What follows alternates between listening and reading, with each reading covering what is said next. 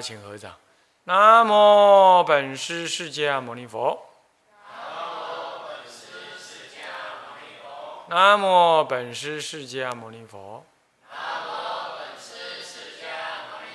南无本师释迦牟尼佛，无本师释迦牟尼佛，无上甚深为妙法，无上甚深为妙法，百千万劫难遭遇。我今见闻得受持，我今见闻得受持愿解如来真实义。中国佛教史，各位比丘、比丘尼，各位沙弥、沙弥尼，各位居士，大家阿弥陀佛。阿弥陀佛，请放上。呃，我们现在呢，啊，翻开这个教材第九十三页，是第九章啊，中国佛教史概说的第九章。唐代佛教，现在谈到华严宗跟禅宗，啊，那这两宗确实是，呃，其实也是从隋代以来就开始存在，到唐代呢，就是大大的显扬起来，跟天台宗呢，呃，在隋代之前就已经流传，并且在隋代显扬起来，是时间上稍晚了一截。那不过呢，这两个宗派对中国也是很有影响，啊，它的影响甚至于超过了密宗，啊，这个唯识等等，哈。那么华严宗就像相对于天台的，呃，这个，哎，思想啊，啊。华严宗跟天台就合并为中国这个教理发展的双臂，啊，不过依着华严宗的传承，大概它，呃，主要就传到第第五组，差不多就没有了，啊，所以重点都在第三组，啊，这个显手法藏。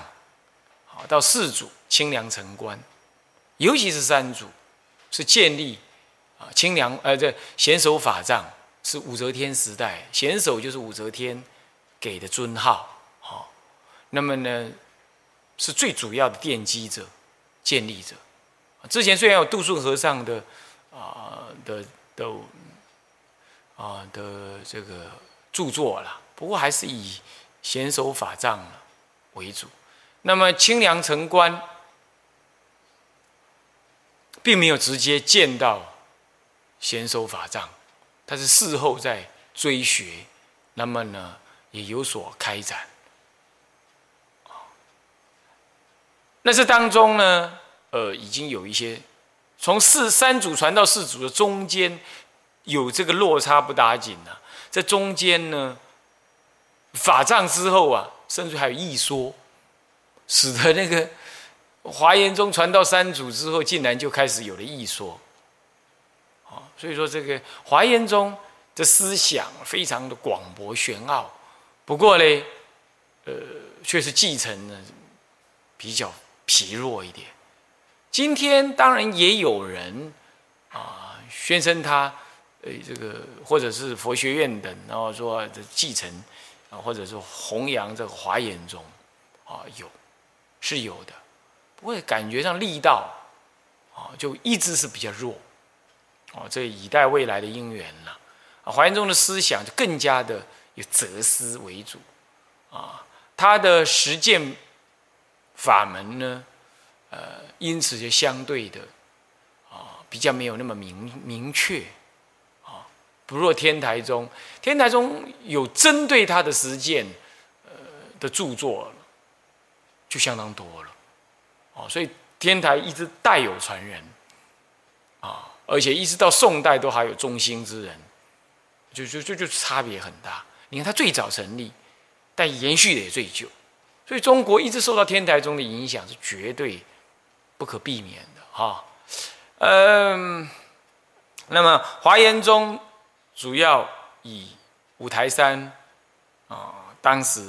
在五台山的显手法藏清凉清凉城关，在这个五台山呢著作啊，还有有一些居士也在五台山对华严宗做注释，所以说以五台山为主，就相对于天台宗的天台山啊。同时呢，他的法界缘起、真如缘起等这种思想，一即一切等这样的思想，都对这个早期的禅宗，甚至于到后代的中期的禅宗呢，都有影响。哦，那其实也对密宗有影响。啊，那也跟唯识相互有影响，相互有。有参照，啊，那当然对宋代理学也会相对有影响，因为，呃，宋代理学讲的那致良知，讲的那个良知的这种这种人性内在里头的这个本质，这个真如性，它转成良知，这个都受禅宗影响，而禅宗又受华严宗的影响，所以相对的华严宗就影响了宋代的禅学，宋代的禅学。所以华严宗讲讲起来，也对中国的思想、中国佛教以及儒家的思想都有很大的贡献。那么，所以像他讲说起来，他也蛮厉害的哈，才传了几代，主要就传了这几代了，呃，然后就能有这么大的影响。所以说，贤守法藏跟清凉城关呢，这个在哲学思想上是有很有可观的哦。那。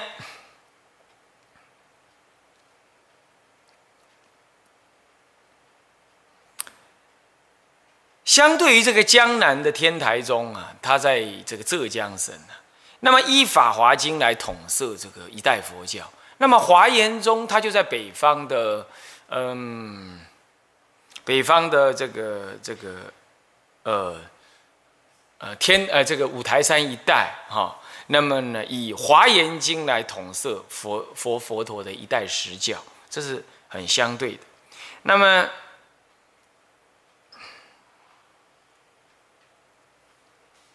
唐朝之这个贤首大师，也就是法贤首法藏大师哈，他对于华严经的研究，其实他的那个传承是蛮早的。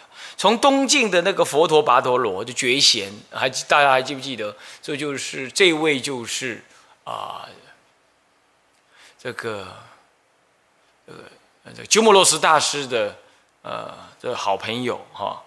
他呢，来到南，他来到南方，译出的《大方广佛华严经》这六十卷呢，就有人开始在研究了《华严经》。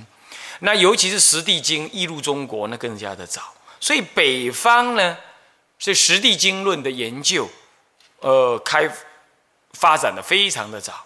而这样子的的发展，因此奠定了北方以研究华严为主的这个学风呢，其实一直没有断。从呃这个。啊，南北朝时代一直到隋朝，一直到唐朝，啊，尤其是北齐的那个慧光生统慧光啊，他亦既是四分律的发言，呃，这个这个这个这这这主要的研究者，哈啊，然后同时他也是华严宗的研究者，所以说。四分律一直以来啊，就好像是很特别有缘，跟唯识思想、跟华严思想，就也有着这些样子的哦关系了哈，这样子。那么华严宗在中国其实最重要就是那个五祖相承，首先是初祖杜顺和尚，他出生在长安呢，大约与天台大师同时。你要知道，那个时候天台大师已经叫四祖了，那么那个这个时候的杜顺禅师。那么就是算是华严宗的初祖，所以相对他慢了天台宗的发展一段时间，啊，他也同时一样跟天台大师一样长于禅观，所以在天台大师那个时候，他也叫禅师，杜顺也杜顺大师也叫禅师，所以那个时代禅师辈出，这已经都隐藏着一个宗派的发生，所以你有没有注意到宗派的发生都是以那个。以一个那个实修为发展的开始，所以名为禅师。禅是一种思维修，它是一种实际的修行，它不是说说这样的绣花枕头啊。那么呢，他对于当时的学风，他并不表完全的赞同。以他自己所开、所体悟的《华严经》的这个玄旨，这一深刻的意旨呢，他写成了五教止观。五教止观，那么是小始中顿渐，呃，小笃中顿圆，啊，这样子的一个哦，的观念啊，五教这个这个五种教法止观，那么提示是误入法界的这个重要的关门。并且还有住法界关门，同样天台大师也住了法界次第，啊，不过这个不一样，法界次第主要是以跟以天台的立场来解释佛教的重要名相，然后这些法界关门是以法界观为主，也就是说，他并不从空来下手，是以整个法界的现实存在的本质是什么，那么观察深刻的观察这个。法界中的一切存在，什么是法界？是包罗万象，眼睛可看，这六根所对的一切，宇宙方圆、过去、现在，思思想概念，或者存在的物质万法，有生命无生命的这样子的一个一切万法的存在，通通名之为法界，啊。那么，将《华严经》的思想归纳为啊，这个三观啊，这是一种新创的新佛教、新的这种佛教的教说啊。同时，他也是一个宗教的实践家，嗯，因此受到了啊，受到了这个什么，受到了唐太宗，后来从隋代一直到唐代，他比天台大师晚一点时间哈。那么呢，受到了唐太宗的这个信任。啊，那种信的。那你说那个时候唐天台东中中不是正正出现吗？你要知道智者大师并不自己立宗，所以说师后如果没有弟子们大力的弘扬的话，他是隐藏起来。啊，天台宗并没有在那个时候立刻就变成一个显很显要的大家都有研究的教派。因此杜顺和尚啊，杜顺禅师啊，他对于当时的教法，他。触及的天台教法应该也有，不过呢，他可能在研究上面他并没有深入，他他就另外有他的以华严经为本的体悟，这是很好的事了哈。那么也因缘如此。那么到了二祖自言，他根本就跟随杜顺出家，是他的弟子。那么学诸经论，特别在自相寺的自证门下又学习了华严经。那么在唐高祖唐太宗之后，唐高祖啊。至于《华严经》跟《色大乘论》，你看看《色大乘论》显然是啊重要的这个以真如缘起、真如门、真如缘起的思想的重要的一个经论啊。那这都是属于啊唯识学派的教典啊。那么因此他撰有《华严经》搜玄记跟《华严经孔目章》，还有《华严经五十要》。问答等书为杜顺和尚的关门，那么再加上了理论，那么定为华严宗的纲格，那么建成了华严宗的这个理论的基础。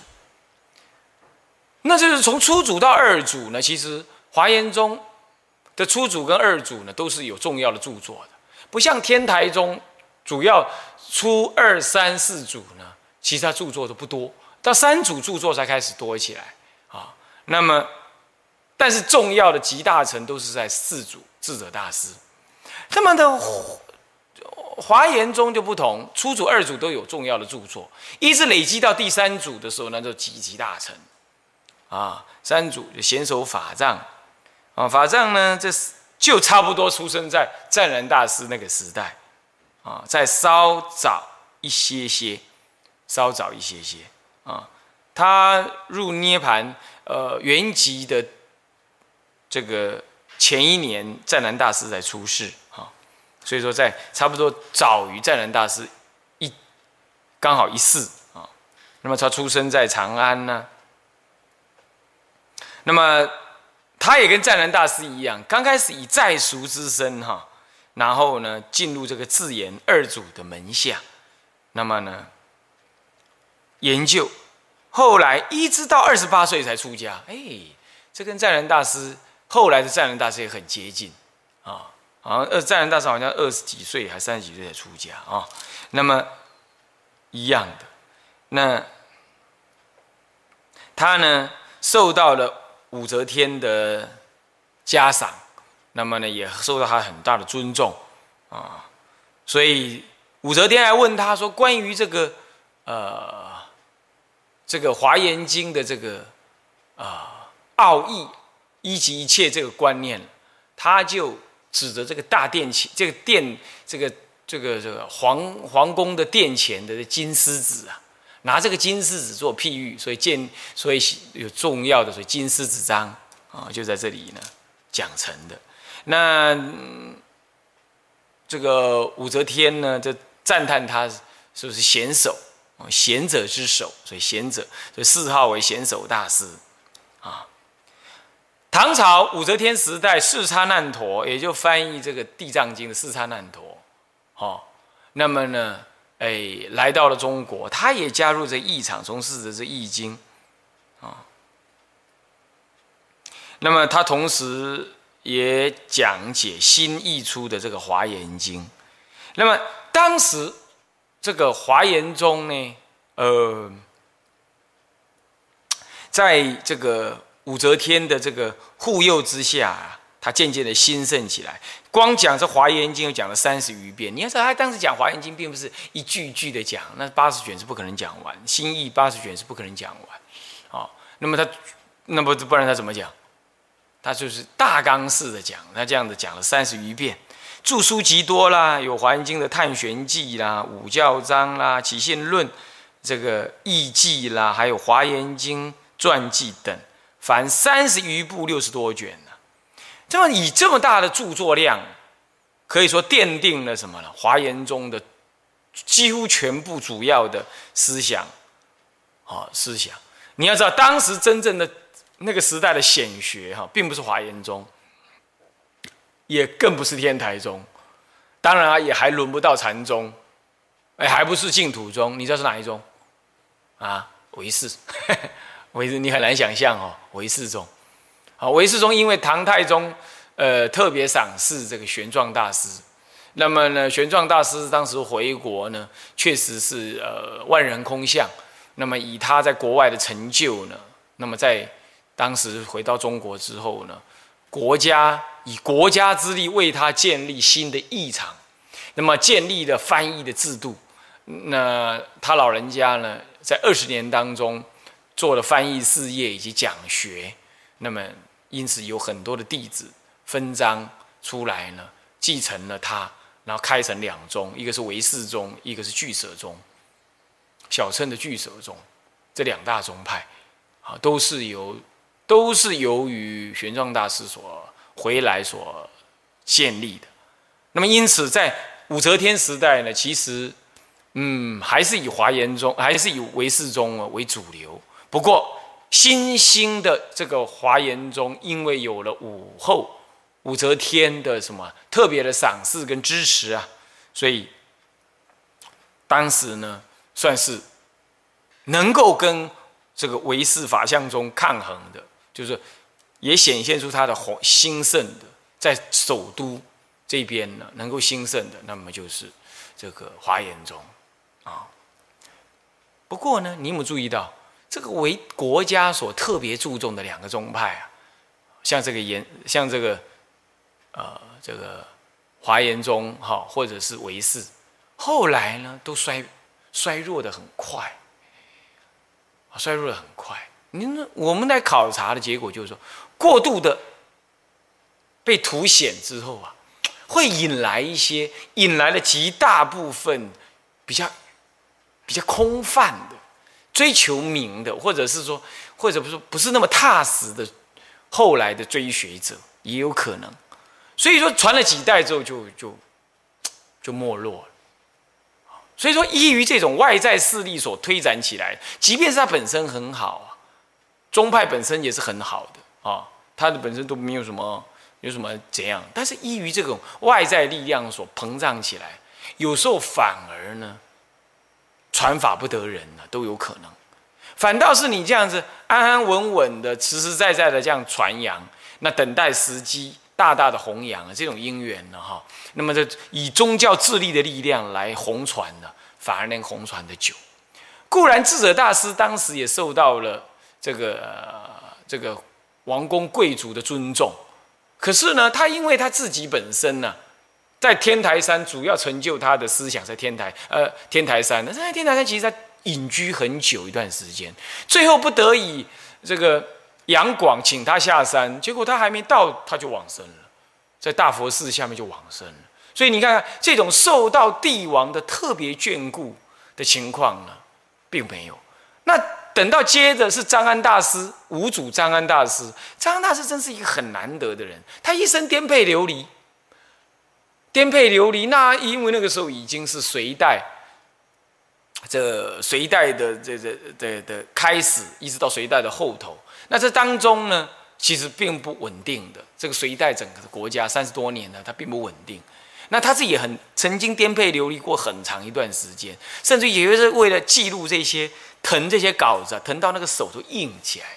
你看《国兴百录》里头就写到这件事，但他还是这样很坚固的怎么样，在内部里头关起来，他自己住，赶快住宿，赶快记录记录什么呢？记录智者大师的那些文字，还有他的文稿，还有书信。他把它记录下来，同时对内呢，他就这样子很艰困的领导着僧团呢内修，那完全对外往往默默无默默无闻，也听不到说帝王对他。当然，这当中呢，他跟杨广之间关系还是保持不错。你可以从书信，以及你可以从这个呃《国清百录》上看到。不过嘞，表现起来的他就非常的什么呀？非常的这个呃这个保守哦，低调。哎，这样子扎扎实实的把天台的教法整整个给保存的好好的，然后惠威啦、智威啦等一路这样往下传之后，到了九祖就传了四、五、六、七、八五五祖之后六七八，到了他的再传的真真耍真法孙啊，真法孙呢，那就已经在弘扬起来了，就传了四代两四代之后，就第四代就红传起来。而要是没有他这么忍辱负重，这样子把这些基础功夫打下来，天台宗不可能能这样。那也因为他这样，所以天台宗一直以来就有这一类的人，做资料的整理啦，做历史的研究啦，哈，做自己当分教内的这个历史的传承的这个著作啦等等，就有这样子的人呢，一路就有这样。到了宋朝、南宋都还有这种人。哎，这就是天台宗可大可久，其实传承到今天还那个有那么枝叶繁茂啊，应该有这个原因啊。这对照起他中来看的话，有这个差异啊。那么这个是呃呃华严宗当时呢，呃贤守法藏在呃在宫中受到了武则天的啊的尊崇，可是法藏圆寂之后啊，就有异端出现了。所以你想想看，这很扯的事情哈。他才刚圆寂，可以说他才刚极王大臣呢，就有人有意见，有其他的看法，所以使得这样子一度就终绝了华严宗正统的宗义，就没有传下去。那怎么办呢？那一直等到了这个隔了二十七年之后，才出现了一位城关大师。基本上城关大师清凉城关在清凉山。啊，当时在清凉，他就在这个五台山了哈，所以叫清凉城关。城关大师并没有接到这个法藏大师，没有，没有亲眼，因为他是及后二十七年才出世的啊。那么呢，他在钱塘江，浙江这一带的天竺寺的喜称生诗人生啊生的那个座下学习的华严宗中医啊。那已经中唐之后的事了啊！教法传入的这个南方的这个浙江杭州很特别哦。那个时候浙江这一带正是天台宗的天下这，正是天台中的天下。但是呢，他华严宗也到这里来啊，南方重教理啊，在在这里头。那么学了华严宗，那个时代也正是金溪湛然大师复兴天台的时候，那里大伙儿一起来。就互相的有交交互的影响跟激荡，当然各自还是站在自己的立场来来评，以某种程度少分的评破了对方。湛然大师也受到华严宗的影响，华严宗也受到湛然大师在复兴天台宗的影响，互有影响。同时，那个时候中唐之后呢，六祖慧能已经出世了。换句话说，怎么样？这个这个禅宗也兴，这禅宗也兴，天台也渐渐兴。因此，在他思想上就要开始试着将天台跟华严摄入了什么呢？摄入了他这个这个华严宗的判教体系来。所以可以这么说，在中唐之后呢？以城关为代表的这华严宗的思想，就开始吸收了他宗，进行融合的这种思想的进行了。这也奠定了后代宋朝开始融色期，我讲过的融色期的佛教的一个先期的一个行动啊。好，接着五祖宗密，到了五祖宗密的时候呢，他的思想就已经。我们讲不纯不好听了，就是说他已经不是完全的以继承这个嗯华严宗为主了啊，以他最有名的就是禅元朱权这个基督序，这里头就已经提到了教禅一致的这种观念。天台宗后来也多少有教禅一致的行动，比如说天台宗的人后来也会到禅堂里头，禅宗的禅堂里头去参禅。也有，没有错。不过在思想上，天台宗呢，他道也一直以他思他天台宗本来的思想一直在研究当中，一直在研究。他并没有特别提那个教禅一致的这个思想。然而你看看，就在第五祖华严宗来讲，就在第五祖他自己就已经开始谈教禅一致了，在思想上都已经开始开做大转变了。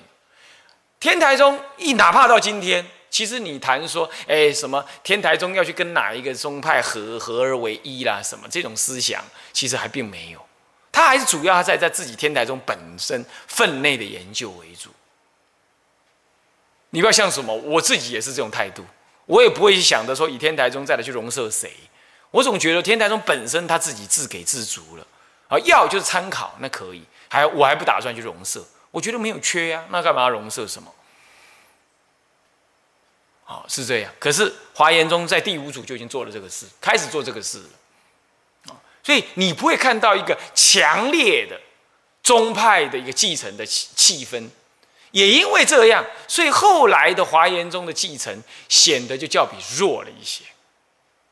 这个这个这个这个这个是宗派的种性强弱呃有差别哈，是这样。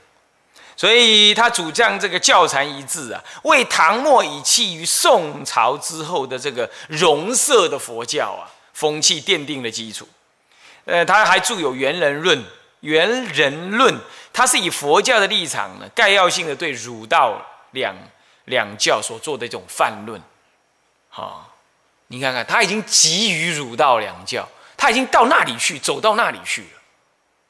天台宗呢？天台宗的人的著作呢，一向就不处理那个事，他就一直在他自己天台大师的教理所开展的这个教理之下呢，一直进行更深刻的研究、更广泛的解释，是这样。而且我说过了，北宋呢，因为有三家三外派的争争论呢，对于天台宗教理的思想有非常好的发展，有非常好的发展，因为因为大家教内关起门来吵架。那就会把教理讲得更深刻嘛，这个是对天台宗有很大的帮助的。大家虽然后来争到后来有点有点骂起来了，不过终究还是君子之争，里头的教理都谈论的相当深刻，这是很好的事。好，中国的各宗派哈，没有一派像天台宗这样子，在北宋这个时候还这么慎这么慎重的进行自己派内的对立讨论。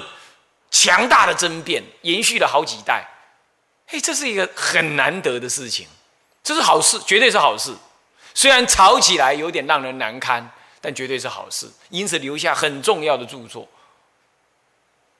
诸位这样了解吗？好，那但是你看看华严宗到了第五组，他开始已经放下他自己内部的研究，去谈论所谓的什么呢？呃，儒释道的的的的的的的相互通互通的关系了。那也谈到禅宗跟所谓的净土教，呃，跟跟所谓的呃这华严宗思想的一个融合的问题了。你知道为什么吗？因为华严宗在实践门当中呢，显得比较不那么清楚明白，所以他的后继者呢，一直想要引入像禅宗这样的修持，所以才要说禅教合一，才会有这种观念。可天台宗为什么他一直不会做这个事？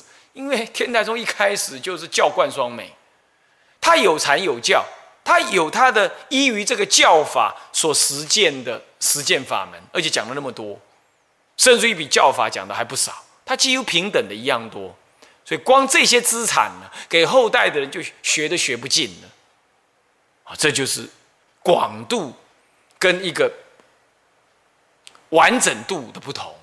所以造成这两个、这两两大教派性格的不同啊，诸位这样了解吗？啊，是这样啊。所以说啊，要流传广远，最好就教贯双美。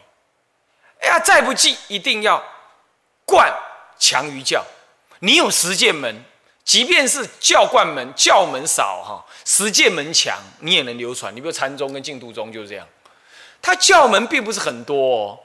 好，常常一位祖师只写一部书或两部书，而且短短的一两一卷两卷。你看六祖只有六祖坛经留下来，对不对？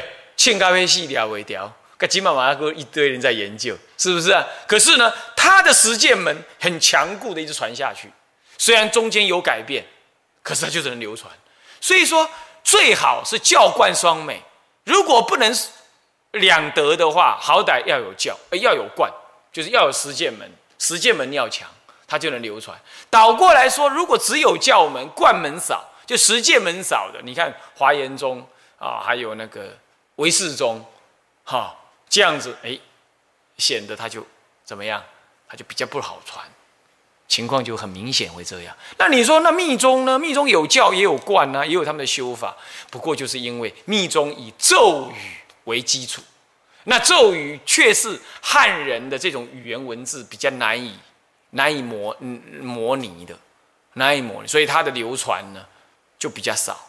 再来，当时中国的翻译事业很发达，那那个密宗有很多需要以范文来表达它原来的教理，以及进行所谓的修辞。你比如说观种子字，那就要范文；咒语也要用范文来来保持它的原因。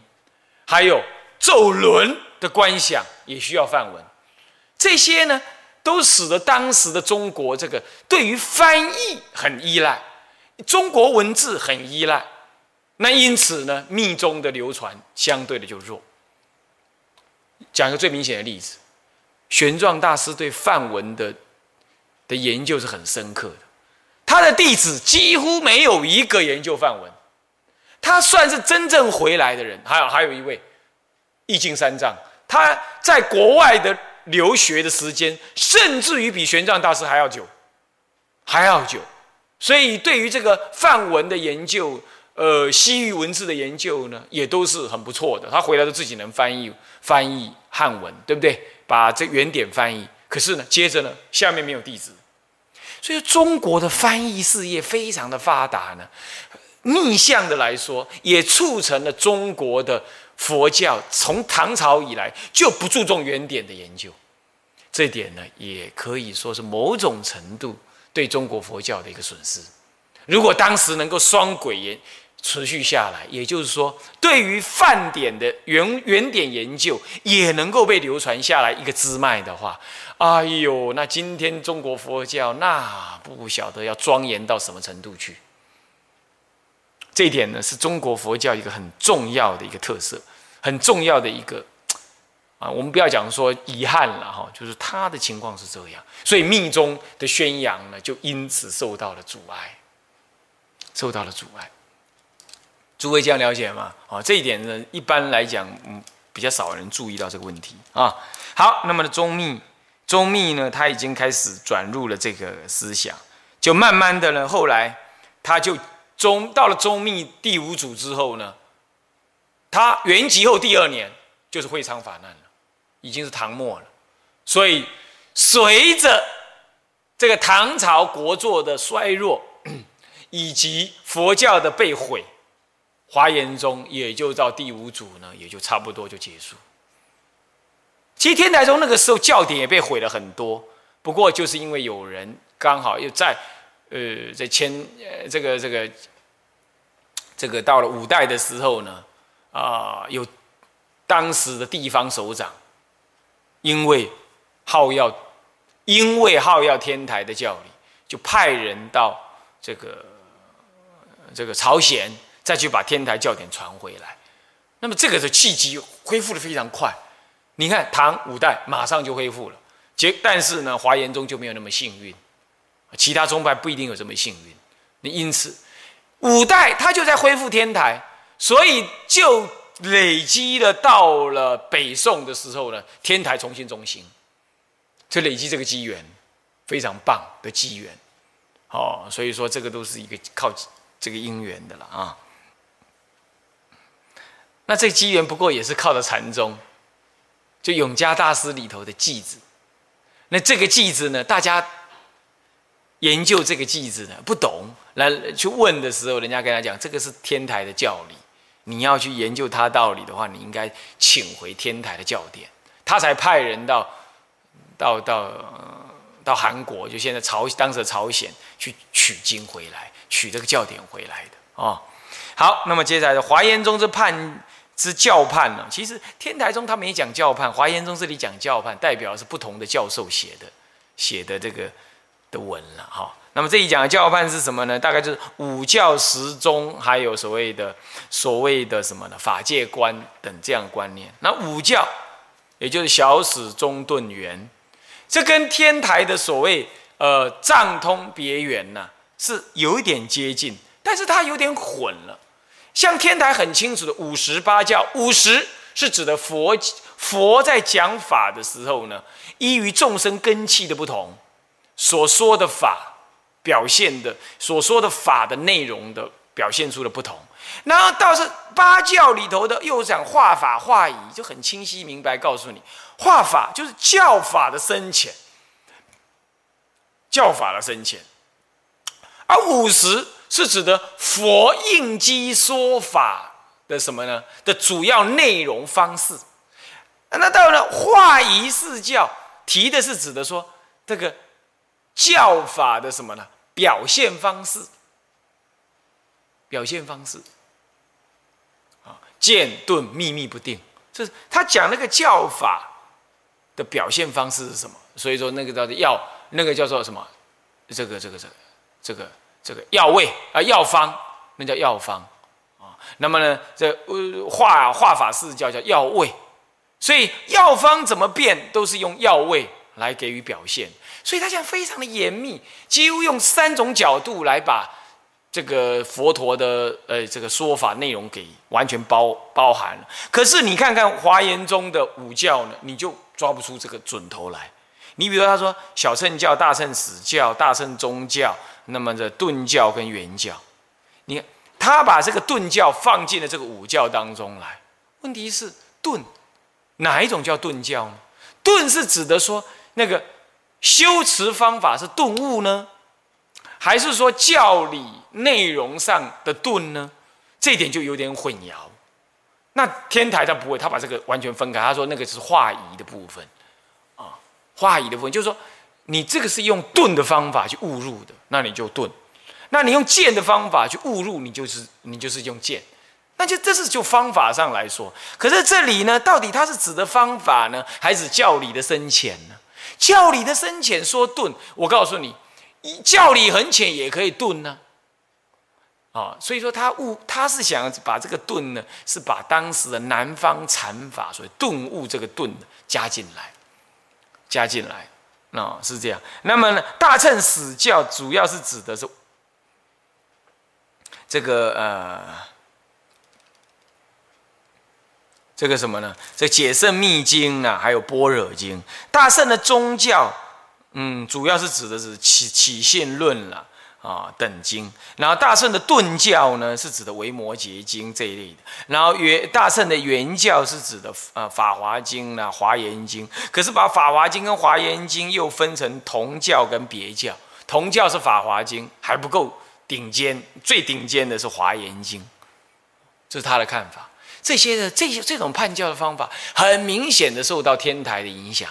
然而，并某种程度并没有依照天台的这个这个分法来分，他又另另外一套分法啊，是这样。那小乘教就是指的阿含教，那大乘的死教，他把它他把它放入了般若跟解生密，这里就有点问题。因为这如果叫大乘死教，问题是般若跟解生命是两个不同、完全不同的系统的。你以大乘死教来作为作为它的同一类。但是就它内容来说，它南辕北辙啊，所以你会感觉到说，当你讲大乘史教的时候，你就不晓得他他在提提的是到底是般若系统的还是唯识系统的，所以这种分类显得怎么样？显得就嗯不不是不是太精准，也跟一向西域以来的这种所谓的有中跟空中这种分类呢大相径庭，完全不一样。他把两个分成一类去了。两个分成一类，那单独才在这个这个大乘的宗教当中特别提了类似像起信论这样子的一部论，以论来成为一个教的代表。那这样子，它显得就没有所谓的什么呢？经为一准。接着又在顿教当中以维摩经作为顿教的内容。其实维摩经你要谈的内容固然有顿的概念，可是它主要以空般若性。般若见来来建立的啊，所以如果你以般若的立场来看，它看起来像大乘死教啊，而问题是大乘死教又包含了解生密经这种有宗的思想，所以这种分类就显得有点不清晰。分类最怕就是不清晰，模棱两可。诸位要了解这样哦。那么这是问题所在了。那再来再讲时钟吧，时钟哈。你看什么？我法具有中，这个法有我无中，一直到谈到什么？呃，现通假时钟，就是呃，俗妄真实钟，乃至诸法但明中，一切皆空中。诸法但明，在龙树菩萨的认知里头，空空性见，空中就是诸法但明。在哪怕是前面的一切皆空，真得不空等这这样的空而不空，这是就空性的深浅来说的。但是通通是什么呢？通通是诸法但明。在诸法但明之前，有什么俗妄真实中等这样的分别呢？这种其实是都是以空性见为本所做的分别，但有时候又不一定是后面的分类呢深刻于前面，不一定是。以一向的般若见的话，就不见这样。那当然啦，你的分别以你自己的体悟来就空性见的深浅来分这十宗，最后凸显所谓的圆明具德中。这事实上，圆明具德中就是以这个一即一切，一切即一，重重无尽，互不妨碍的这样子，一切功德悉皆具足，这样叫叫做圆明具德中，来总摄所谓的最最圆满。最文满的这样子的看法，那前面的几乎都是讲空，以空来分类，那就让人感觉怎么样了？与原来的般若系统的所知道的空呢，有一点儿不一致。那中国人长期以来研究般若已经很长一段时间了，现在你用一个完全不一样的分类法来分类，对中国已经研究般若思想的人来讲。他就比较有一点难以完全的接受，那这也使得他呢分的宗虽然名相非常的多，可在总词意义上以及所谓的对于空性的一个明确的界定上来讲，反而并不那么清晰，反而并不是那么清晰。好，所以这是他始终。再来就华严宗的法界观呢，倒是相当有名啊，这个法界观倒是一向都比较。嗯，很蛮成功的，都能被接受。所谓的四法界离，所谓的四法界离法界，四理无理事无外法界，四是无外法界。啊，哎，这个呢倒是其哪怕是天台中也颇能接受这个这样子的，以天台中立场也颇能接受。比如说所谓四四法界，是指的说，我不就理来看，我就是世间存在的这一切的存在，都有它道理上的一个，呃呃，都有它的呃，它存在的各个规则。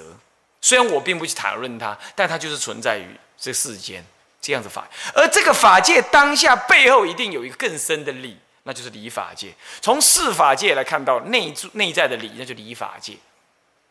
那么这个理法界，那那我们再深入的看，理跟事是无碍的。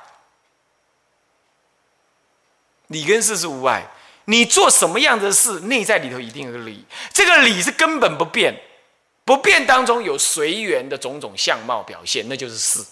所以依于理而有种种的事，种种的事都跟理相应合，所以理事是相互的，无有障碍，理事无碍。最后再讲事事无碍，那就舍那个理，理中生事，事中再生事，一切事项当中，一一事具足有，一一单独的事。能够升起无量无边的事项，所以一层骗出一切尘，一切尘出一切法，法法互融互不碍。天台也接受这个观念，这就是一即一切，一切即一的这种观念。那这就是世事无碍法界。我想这个倒是蛮成功，也颇能跟天台的教理呢相互应辉啊。所以一直以来，华严宗的四法界呢，就被各宗派所引引用，啊，也影响了这个华严呃天呃这个禅宗啊的观念啊。那么他还提到了法界缘起，啊，所谓的法界缘起就是什么呀？一切的存在，法界的一切存在呢，并没有一个核心，是什么东西来产生的？它跟天台说法不同，天台说法是。法界一念三千，是由这一念心，什么样？一念心与法界是互摄互融，所以整体为不可思议的存在。所以，但是可以从一念心来观察。然而，华严中不，华严中连一念心也不提，它就单观法界。法界一向一一每一件事情具足无量无边事情的本体。换句话说，一花就是一世界，一一粒石子，一粒围城，就具足整个法界的真理。他是就这个个立场看，所以法界的缘起是没有一个没有核心的，没有一个没也没有一切对待的，而这个没有对待是多点的没有对待，跟天台的两元没有对待不一样。天台两缘就是法界心这两缘不对待。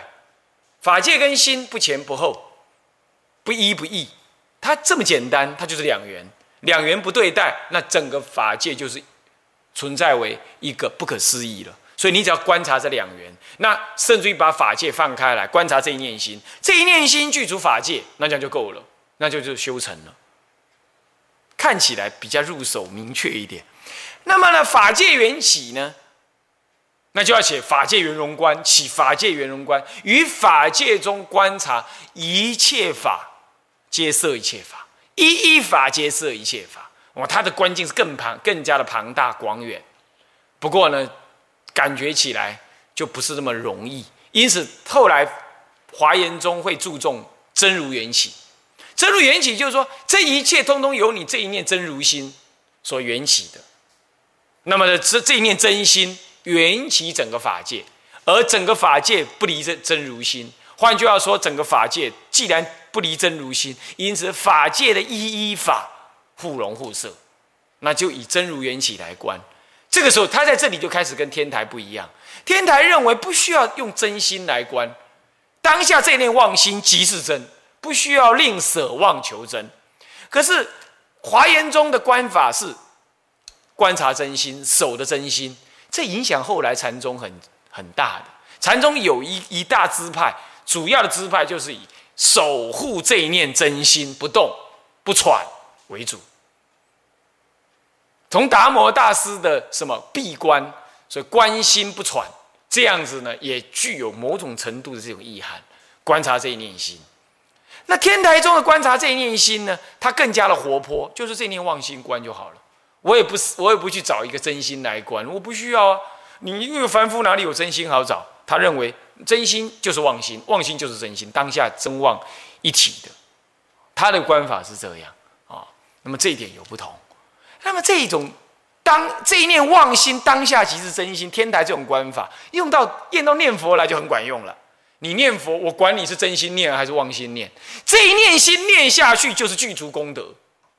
哎，这个这样子，所以在天台中的这样子的观观念之下的念佛法门，他摄入的念佛法门显得非常理直气壮，而且勇猛精进。